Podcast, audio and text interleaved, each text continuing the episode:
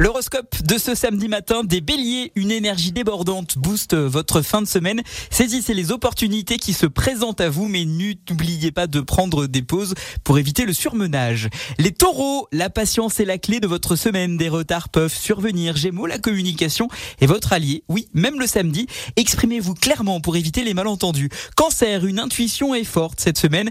Écoutez votre cœur pour guider vos choix. Les lions, affirmez-vous, notamment au travail, et n'oubliez quand même pas la diplomatie au passage. Les vierges, l'organisation est cruciale. Triez vos priorités et suivez un plan pour atteindre vos objectifs. Les balances, les relations prennent de l'importance.